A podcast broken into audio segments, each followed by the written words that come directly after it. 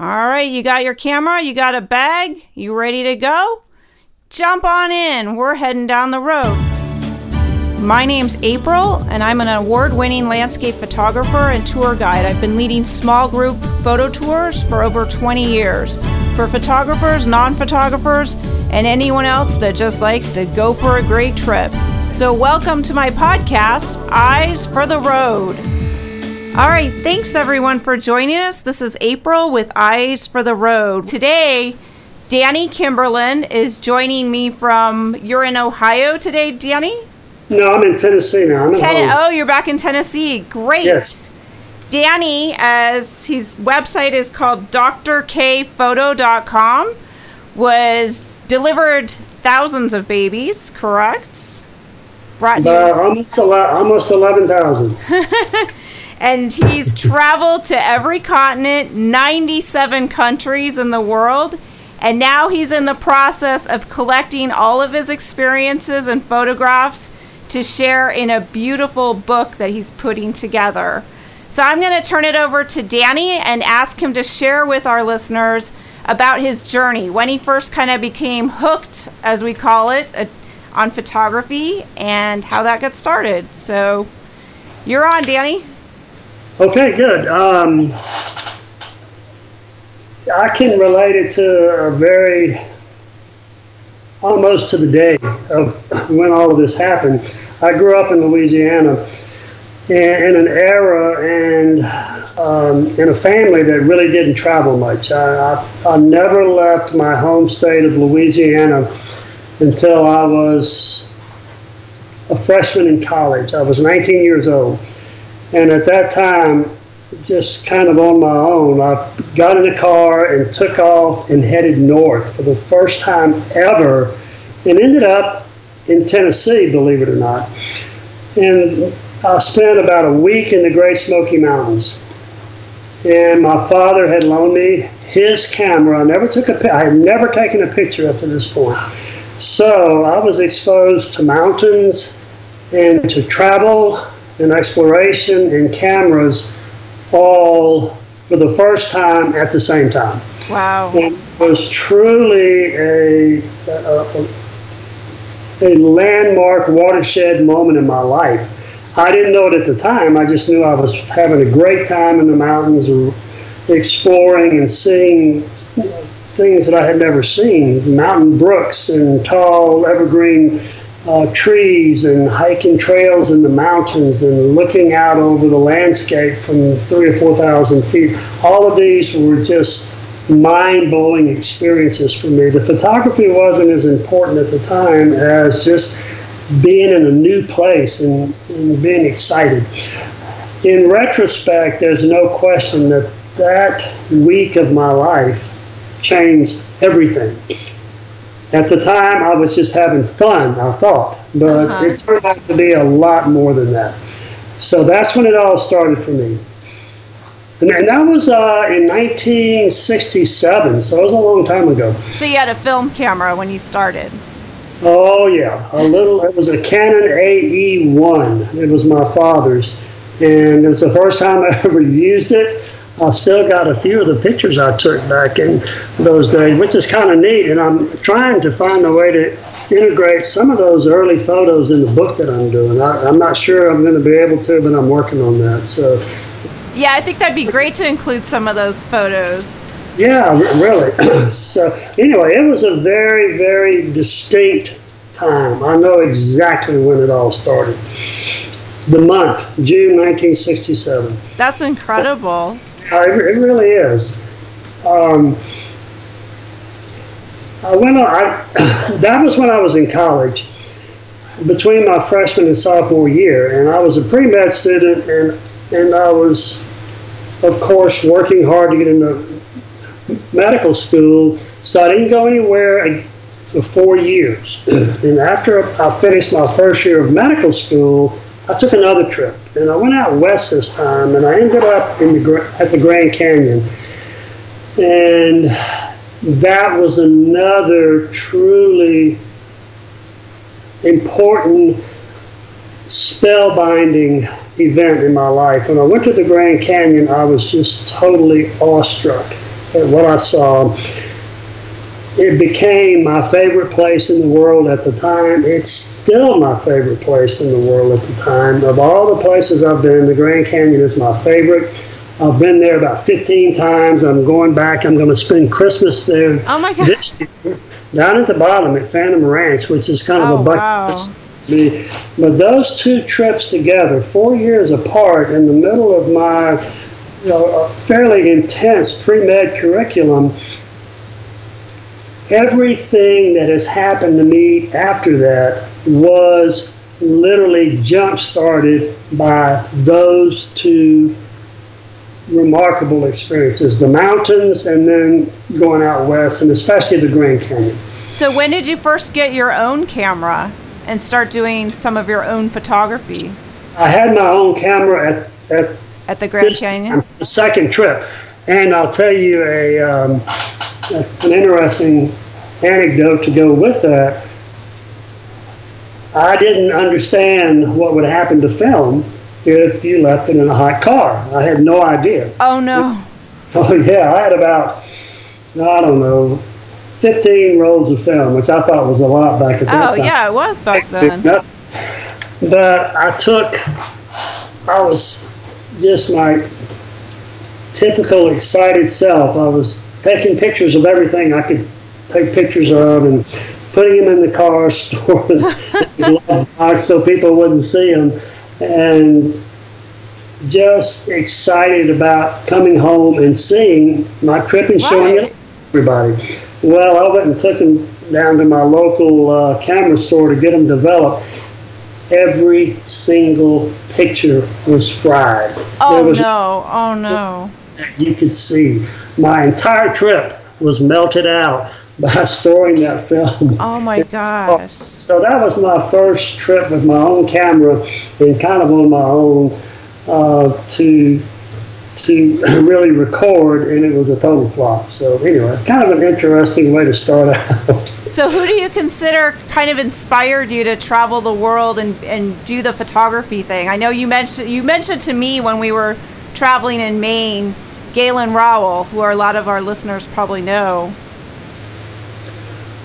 when I first started off, way back when, Grand Canyon days and the Smoky Mountain days, and uh, trips were widely spaced, and, and really for me, it was mostly about exploration. I, I, my initial enthusiasm was for travel and seeing places. I, I mean, especially the landscapes out west, the canyons and the Rocky Mountains and the Blue Mesas and we went all the way out to California and the, the Sierras. Uh, it was really for me about going places. I didn't. I, I was taking pictures for one reason. That was to just take, to record. Yeah. Yeah. Right. To show people back home where I'd been. I made scrapbooks, and I was by this time a few years later, I was working in a big clinic with a lot of people, some of whom traveled, and we we talked about our experiences of travel. We shared pictures together, but I had no photography aspirations. I thought I thought that photography was just a nice way to record and share the experiences I was having. I was really in love with exploration long before I saw photography as an artistic way of expressing myself. So um, uh, probably probably in the 80s before I really began to get serious about photography as being as important as the travel itself. They really come, I began to I began to do both with equal enthusiasm. So, what do you think was your first country that challenged you? I know you've climbed mountains and walked the Inca Trail. Which of those, you know, which experience kind of like let you know jump from you know jumped that into gear in your mind? The challenge of the you know you kind of do challenging experiences in my mind. When I was a when I was a freshman in med school, my anatomy instructor. His name is Tom Holt, and he was just a little bit older than me. And he was training to climb Mount Kilimanjaro in Africa. And of course, I was obsessed terrified, like all freshman medical students are, about getting through the first year, which is the hardest year. And, uh, and he was a big help to me. But during that time, I got to watch his passion and, and listen to him tell stories about what it was going to be like when he got over there, and then talking to him after he came back and he did climb Mount Kilimanjaro. And that was when just seeing the enthusiasm and, and the real passion that he had for climbing that mountain somehow lit a little tiny spark within me at the time. And I, this was 1972, probably a long time ago. I promised myself that one day I was going to climb that mountain, Mount Kilimanjaro. And it was 27 years later that I did, in, in the 90s. And that's, but that's when I got the uh, got the bug. Yeah. to, you know, I, I love being in mountains, but I never really thought about climbing big mountains until I met Tom. And I really didn't do it for a long time after he and I had kind of gone separate ways. He, he moved to North Carolina, and I was in in Arkansas. So, but that's that's where I got the bug was from him, and I completed that dream in 1997. That was my first major mountain and I've done 19 others since. Wow, that's great. So, you've been how long do you think you've been working on this upcoming book? He's Danny's got a book coming out called Sea to Shining Sea. From Sea to Shining Sea. so tell us about the book and what it's going to cover, what it's going to encompass. The idea for the book started again when I was 19 years old. My life took, I changed my major to pre med, met a man who was writing a book on a very esoteric subject Louisiana's role in the War of 1812. He was an attorney. Wow. He was he was into doing this book like Tom Holt was into climbing Mount Kilimanjaro. I thought that was really cool. And I, of course, I was still a student during all this time, and I didn't have time to think about doing a book. But that, getting to know him and how it kind of helped to round out his life right. and gave him something other than just work to look forward to all the time. I said, one of these days, I'm going to do a book. I was 19 years old. And I'd already said one of these days I'm going to climb Mount Kilimanjaro. So I had, a, I had a big itinerary. I just had to figure out when I was going to do it so all. Do you, so do you think you kind of had the book kind of scrolling in the back of your mind as you? Oh, I know I did. Okay. I, absolutely. There's no question. I never forgot. Once I decided I was going to do it, it was always back there. That's kind of what motivated me. I mentioned uh, a few minutes ago that somewhere in the early 80s I began to get serious about photography, and I've been taking pictures since 67. So this is when I began to think that maybe my photography wasn't as good as it needed to be to do a book, uh-huh. and I needed to start learning more about the art and the skills of photography and that's when I met Galen Rowell, or his books, so to speak. He and John Shaw became my two mentors. I bought so, everything he did. Excuse me. No, I just wanted to say, so you met Galen Rowell? No, I met him in, in through his books. Oh, okay, through his books. Go ahead. And I never met him. I did meet John Shaw. I went on a trip with John Shaw. And those two photographers helped me through their writing and through their photography to sort of find my own niche. Galen was in the mountains, of course, and he did nature photography also, and John Shaw was a nature photographer. And this is what I was interested in doing. One of my one of the important goals for my book is to talk about conservation issues as well as to talk about just the trips themselves. So, uh, being a nature photographer is a good way to um, to show people some of the problems in the world that have to do with the environment and with conservation, and also to show them the wonders of the world and make them want to conserve it. So, all of that kind of started together in the early 80s when I began to study photography take it much more seriously on my trips, to record my trips, to record nature and what was good about it, as well as what we were doing to harm it. And then later on, the mountains would come in as I as um, I got sort of into the into the 1990s. Um, I started writing, so probably collecting photographs for 25 years and writing for about 15 years. Did you did you take any photography courses as such, or would you consider? No, I'm self-taught, but I've been to many, many, many, many workshops, probably a hundred. Oh wow!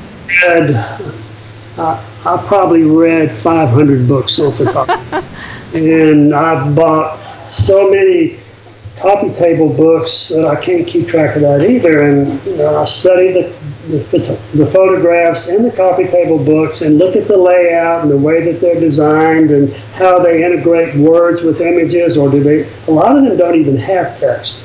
I wanted my book to have text, so. Uh, I started first gathering and collecting the photographs, especially when I started. I didn't start international travel until 1994. That was my first big international trip remember I started taking pictures in 67, but since 1994, I have gone to 97 countries. I've been very busy. And all of this has been motivated by the book, From Sea to Shining Sea, and getting the message out there of how fragile our planet is and how, at the same time, how wonderful and wondrous it is, and trying to share that with people. And That's what the book is about. That's that's excellent. So that's what you feel the you hope the book will achieve to motivate people to take action with the images they see, correct? Absolutely. It's it's it's kind of a it's sort of a memoirs for me. It's semi-autobiographical. It tells my the story of my life on the road. It has says nothing about medicine. Uh, uh, did not include that half. My life is sort of divided into two halves: medicine and then travel, photography, exploration, and conservation. This is all about that side, not the medical side. I may do that someday, but for right now, I'm working on this. This is where the dream started 50 years ago when I was 19. Right. So, and the message of the book is that this is a wondrous place that we can harm or we can protect.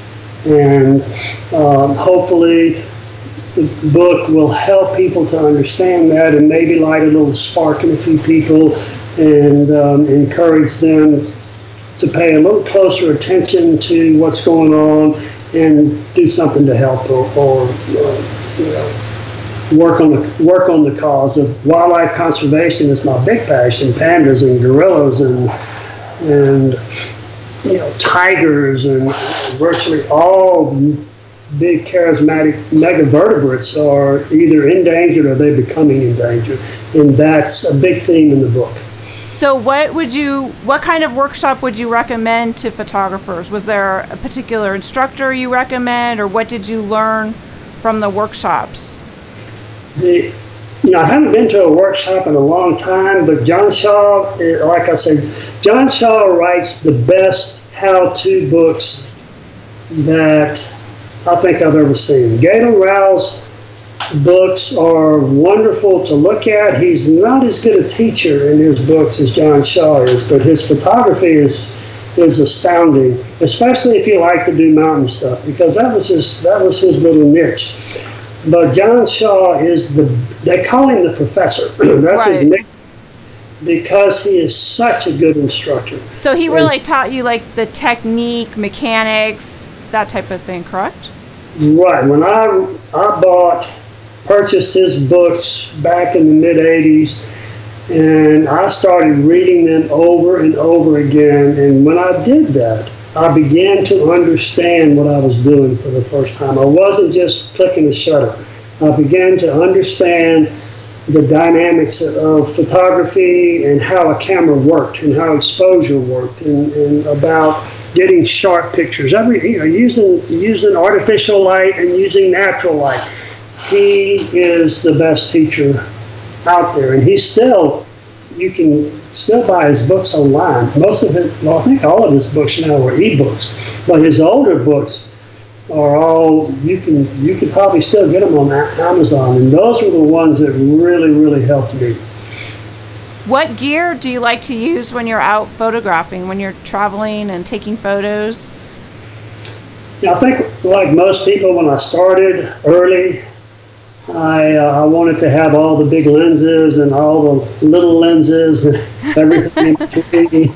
You know, I, I, had a huge camera bag and uh, a ton of equipment that I was packing up and carrying with me. And back in those days, I was mostly traveling around the United States and Canada in a car, so it was easier to haul this kind of stuff around. Once I started flying, and especially climbing, I began to to lighten up my load, so to speak. And yeah.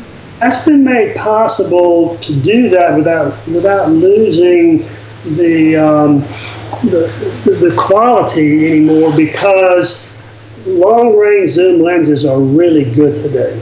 So my I use a, a Nikon D3X. I always take a spare. It's it's a full frame digital uh, SLR and I always take a spare D3X. I have two of them. And then my main lens is a 28-300, which of course is a wide range zoom lens, but it is incredibly sharp. And it gives you, you know, a good wide angle as well as 300. And if you shoot on the what we call DX mode, and if you use Nikon equipment, then you're actually getting a 450 yeah. telephoto lens because of the crop factor. So I, I, you can shoot on FX or DX mode, which is full frame or digital frame, and get wide angle all the way to 450 telephoto with one lens. That's very, very sharp. So that's become that's the and I use almost all natural light. I very seldom ever use a flash. I use a tripod when I absolutely have to. I prefer not uh, with the ability to change ISO in camera now, it, a, a, lot of times I just change the ISO rather than setting up a tripod. I agree. I, yeah, I agree. I think it's a lot easier, especially doing what you're doing, which is climbing and going to, you know, Machu Picchu on the Inca Trail. I think having the one lens and not taking a risk with getting dust or just the convenience of it. Right. Yeah, absolutely. That's another what you you're point is well taken. Uh, if you don't have to change the lenses when you're out in the field, you can keep your sensor clean a lot longer. They get dirty anyway, but uh, I very seldom ever change lenses in the field anymore. Uh, and I always carry a backup lens. Uh, I've got about three that I take with me. One is a 17 to 35 wide angle, and then an 18 to 200 as a backup for my 28 to 300 and I carry a little um, a, a, little uh, flash with me just in case I want to do it for some fill flash, just a basic Nikon speed light. But I honestly seldom use. I prefer natural light. That's great. That's what I like. So, what challenges did you encounter? Challenges, say, when you're climbing altitudes like on Kilimanjaro with your gear? as far as maybe battery life or things like that that people need to think about when they're planning a trip like that? Yeah, the, the thing when, whenever you're doing a trip where you don't have access to um, being able to go to the store and buy extra batteries or a fleece hat if you happen to forget your fleece hat and you're going up a mountain, you, you've got a problem. Right. You, you want to make sure that you pack with a, with a gear list and you check it off time after time. I, I start packing for a big climb probably a month ahead of time. And, and I have a standard gear list and I add to it if I need something special for this particular trip. But you, you simply, you could ruin a trip by forgetting one thing when I went to climb El Pico de Orizaba in Mexico, this was probably in the late 90s. Yeah, it was in the late 90s. And I had been hearing this warning from all of the experts like Galen and John Shaw always take backup equipment. Right. and I, that was on my list of to dos, but I just hadn't gotten to it yet. So this was a big mountain, and it was one I really wanted to climb before climbing Aconcagua. This was a training climb for Aconcagua in Argentina, which is we wanted to bring in the new millennium on top of the Western Hemisphere. So this was a training climb for that. It was about 18,000, and Aconcagua was about 23,000. When I landed in Mexico, I met my guide. We went to the hotel room, and I looked at my camera, checking it out. It wasn't working. Oh no! It did not have a spare. Ooh. So I was like, "Oh, this is a problem." It was 20 minutes to five, and we're in Veracruz, Mexico. Right. And this is like a panic situation.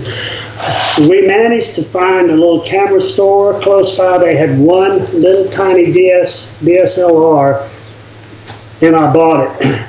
And went back to the hotel and read the instructions in Spanish for hours and hours to learn how to do this. And everything turned out okay. I was able to get pictures on this oh, trip. Oh, thank goodness. It was a hard lesson I learned. I went home and bought, that's when I bought my spare backup for everything. It's like not backing up your pictures on your computer. Right, right. Good idea. So that was a, a hard lesson that I learned. I really, because I climbed to take pictures and take pictures because I climb, and, and it was really important for me to, to be there and to get pictures, and I almost was not able to. So it was, it was a it was a hard lesson. Yeah. And I've never encountered that since. When you when you climb on these long trucks, are there places to even? I mean, I'm just thinking out of the box. Do you have places to plug in to recharge batteries? No, no. you have to bring.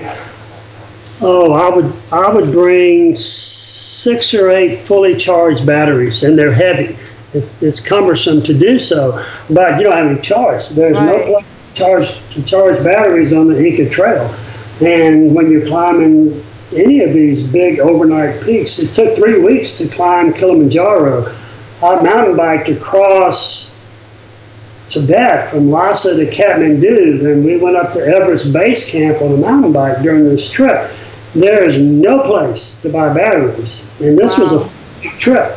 So I had to have extra gear, extra cameras, extra lenses, but also lots of batteries on this trip because there's no place to buy them. So, and this is this is different. Most other types of, of, of photography, you're going to be where you could get to a store and buy batteries, but not when you're climbing or doing the Inca Trail or trekking. You've got to take the extra batteries with you. Right.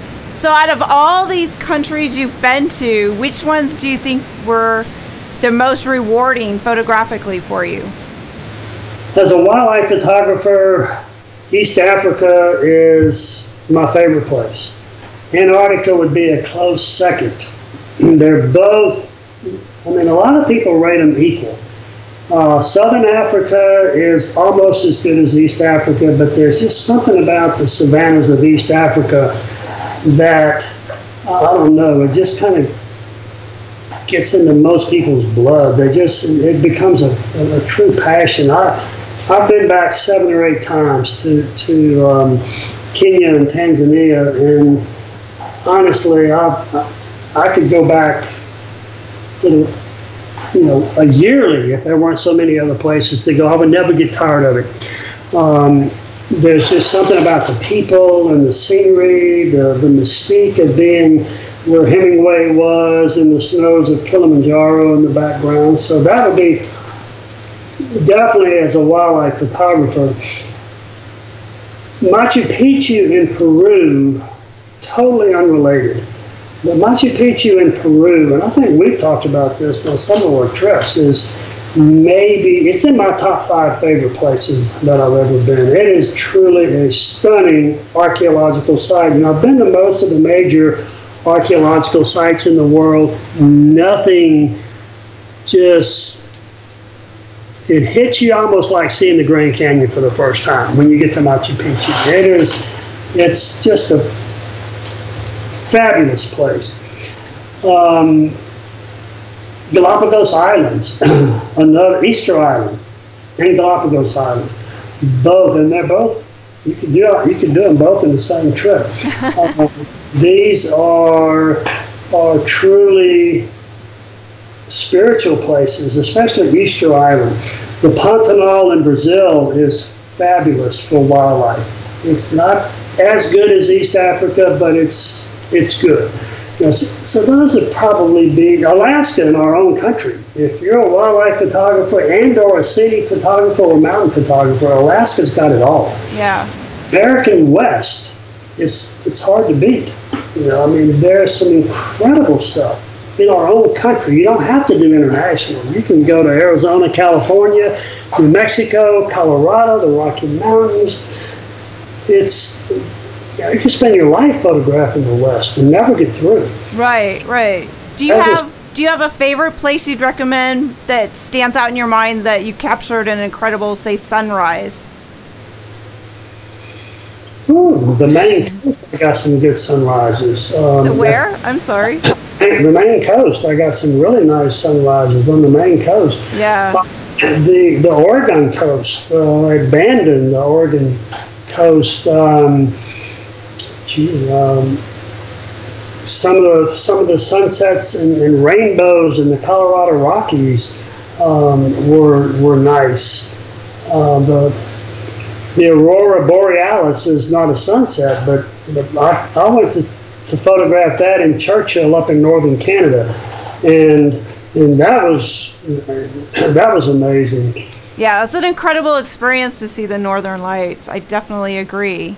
So, out of yeah. All of the places in your book, because I know you want to promote these places and you want to motivate people to save places, which of the places you visited do you feel is most endangered currently by the world, by what's happening, would you say?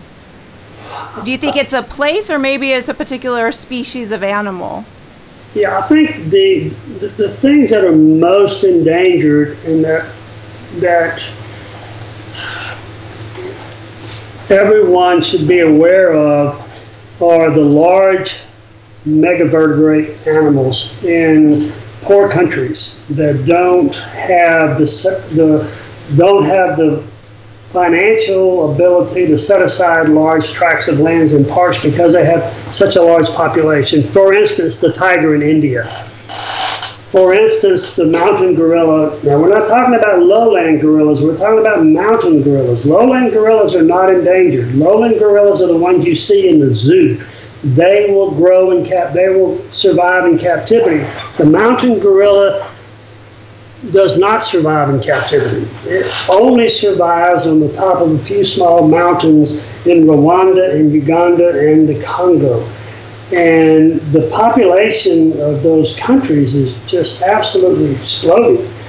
And it's and their governments aren't don't as such have quote national parks as we have here. Is that correct? I'm not i'm not familiar to be honest with some of these other countries they, and their systems for they have national parks but but national parks in a poor country don't have funding. Is that yeah they don't have the funding and and they they don't have the protection that they need like like we get in our country or in, in first world countries, you don't go into a national park and cut down trees. If you did, you right. would get in trouble. Whereas in these countries, these poor countries like you know Rwanda and all of the countries in East Africa, the parks aren't as well patrolled.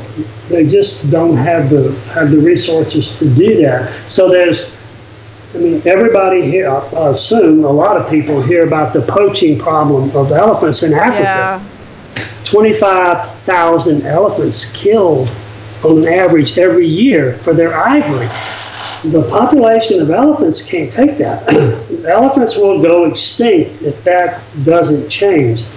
The population of mountain gorillas is only stable because of the fame that Dian Fossey brought to them by living on top of the mountain with them. And Rwanda is trying to protect this reserve and, and keep a spot for the mountain gorillas. But guess what? the mountain gorillas also bring in about, through tourism, bring in about 50% of Rwanda's gross domestic product. About right, isn't that, yeah, that's, that's so amazing. interesting. That's amazing.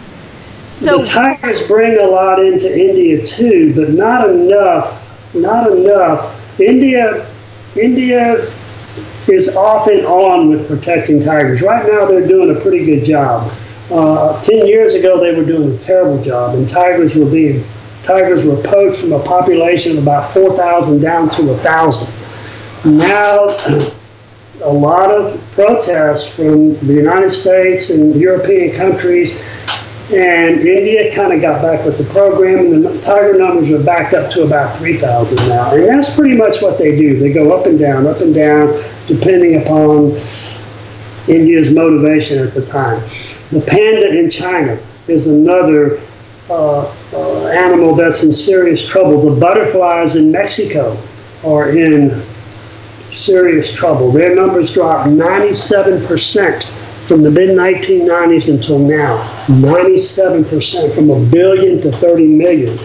So, this is one problem that can get people excited. Nobody wants pandas and tigers and gorillas to go extinct. No, I don't think so. generate a lot of interest worldwide. But another huge problem is the loss of coral reefs around the world. literally 50% of the coral reefs around the world now are dead. They're dead. They're bleached out as a result of global warming and climate change and pollution. And this has happened in the last 25 years. Half the coral reefs in the world. This is an important, as important an ecosystem as the tropical rainforest of the terrestrial environments. The coral reefs do the same thing for the ocean environment. And yet people don't, unless you're a diver, you don't see this. Right, stuff. you don't see all this. Yeah. To generate the same international passion, let's say the coral reefs, because people don't see it, and yet it's critically important. Our oceans are our oceans are being plundered into nothingness because of overfishing. So, where, our, what organizations do you feel will best help? I mean, like you mentioned, you probably mentioned five animals just now. It kind of gets overwhelming. Um, where to even begin? Maybe putting your extra dollars or efforts, which organizations do you personally endorse or feel would be most helpful? The the World Wildlife Fund is, and it doesn't take a lot. I mean, twenty five dollars to join, and your money will be put to good use. So the the the organizations that I allude to in my book are the World Wildlife Fund, and the Nature Conservancy, as well as the Jane Goodall Institute. Okay. These three. You think those three? Because I'll, I'll want to put those in the notes for our listeners. The World Absolutely. Wildlife, the Jane World, Goodall, you said? Yeah, World Wildlife Fund. Thank you. And the and second one? The second one is the Nature Conservancy. It's one of the largest, and it's one of the most popular. It's like six or seven million members worldwide. Uh, and, and, they do really, really good work all over the, the, the entire world. The World Wildlife Fund also is international. Jane Goodall is also an international. If you're interested more in local groups, the National Wildlife Refuge Association is um, works through our National Wildlife Refuge system to protect it and keep our hopefully from what, what happened up in Oregon last year, try to keep minimize that. But but this is more of a local in, in the United mm-hmm. States. The the other three work international. Jane Goodall, I've been to her to her home where she did her research, where she lived with the with the chimpanzees in Africa. It's in it's a Gombe stream in Tanzania, and she is she is probably the leading proponent of conservation in the world right now, probably the most important figure in the world of conservation. And she's got offices here in Washington, D.C., but her main office is, is in England. She's from England. A wonderful lady. And those three groups right there, pick one. Or Yeah. pick all, you know, I, I belong to all three of them, but they do incredibly important, good work. The Natural Resources Defense Council is another one that's really, really, really good. If, if you if you get seriously into this and you want to belong to a group of attorneys who take people to court when they pollute or when they poach, the Natural Resources Defense Council is another. Okay. Yeah, where will your book be available so that people can purchase and help all of you said you were going to donate proceeds of your book to some of these causes. Yeah, all, all proceeds of the book are going to go to the three groups that I just mentioned. All of them. I, I'm not making anything on the book. I'm donating the production cost and everything I get to these three groups. It's for a good cause. It's a it's a book that has other things in it besides uh, conservation, but but the theme of conservation is woven throughout the book. Even in my early life, I talk about my exposure to to uh, fishing and horseback riding and trail hiking and canoeing as really influencing my my mindset today. And, and, and as I was as I was growing up and going to the Smokies and the Grand Canyon, so uh, the book is going to be available on Amazon. Uh, I'm hoping it'll be out by late this summer. Oh, that's great. August. As I've said, it's a 25 year project. It's really exciting to see it come to a conclusion. I think it's going to be really a beautiful coffee table book. And uh, a lot of pictures from New England and Maine are going to be in there. And yours truly is going to, your yours truly is going to be the cover, whether you know it or not. Yeah, I didn't know that. but you definitely need to put a link on your website as well so people can get the book there, which I'm sure you will do that. Right. yes. Book. But uh, as I said, most people will probably purchase it through Amazon, and um, there's a, a, a lot of local interest because my patients that I worked with for 25 years here in this little small rural area of Tennessee. I mean, I had a, a, a large following, and and they knew about the book. They know about the book, and they're going to be. They will. I'm sure they're going to be excited to see it. Definitely. to, to get their hands on a copy of it. It's I've had it reviewed by almost 40 people, and the reviews are are very encouraging and positive, um, both for the for the writing and the photography and the themes of, of trying to light a spark in people to to understand that our planet is is imperiled in, a lot of ways, and there's only one way to change that, and it's for us. We we change it, or it doesn't get changed. So, where do you see yourself going after the release of the book? Do you think you'll support the book with traveling to maybe groups Yes. that might be Yeah. interested in supporting wildlife and nature? The uh, I've got this. I've got the endorsement of the World Wildlife Fund, the National Wildlife Refuge Association, the Jane Goodall Institute, and the Nature Conservancy. And I suspect that I will do some touring uh, with the book and um, maybe some webinars or you know just uh, traveling around Tennessee and maybe the, the reviewers come from 15 states. And so we'll see how it goes, but for at least a while, I'll be promoting the book in one way, one way or another, trying to encourage the message as well as sell a few copies so that we can Right, so we can help these that groups. money to yeah to the cause. You know, that's what it's all. Yeah, yeah, it's exciting. It really is. Great. Well, thank you so much, Danny, for taking some time out of your busy travels and putting the book together. And I look forward to talking to you again in a bit. And let me know when that book goes live on Amazon so I can share that with our listeners. And I will. will be sharing some links in the notes on the podcast on these organizations where you can help if you're interested in supporting wildlife. Yeah. And um, your recommendations for gear, I'll be adding that to the notes as well. So Uh, remember, I, my, my thing with gear is to keep it light and simple because the gear is so good today that you don't need to take a, a lot of equipment that in the old days you, you pretty much had to take. You really don't have to do that today. No, you really don't. Incredible lenses. I mean, it just makes life so much easier. It's, it's almost fun to be out on the trail now. Yeah, it really is. It's freeing. So thanks so much, everyone, and check out my website at fallphototrips.com, or you can check out more from Danny Kimberlin. Read a bit more about his photography project from shiny from shiny. I'm gonna get it wrong again.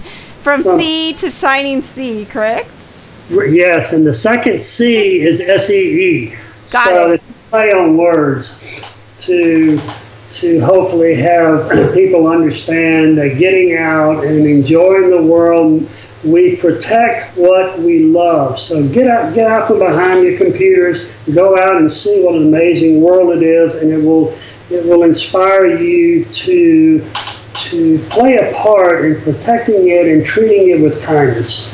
All righty. Thank you so much, Danny. Take care. This is April with Eyes for the Road.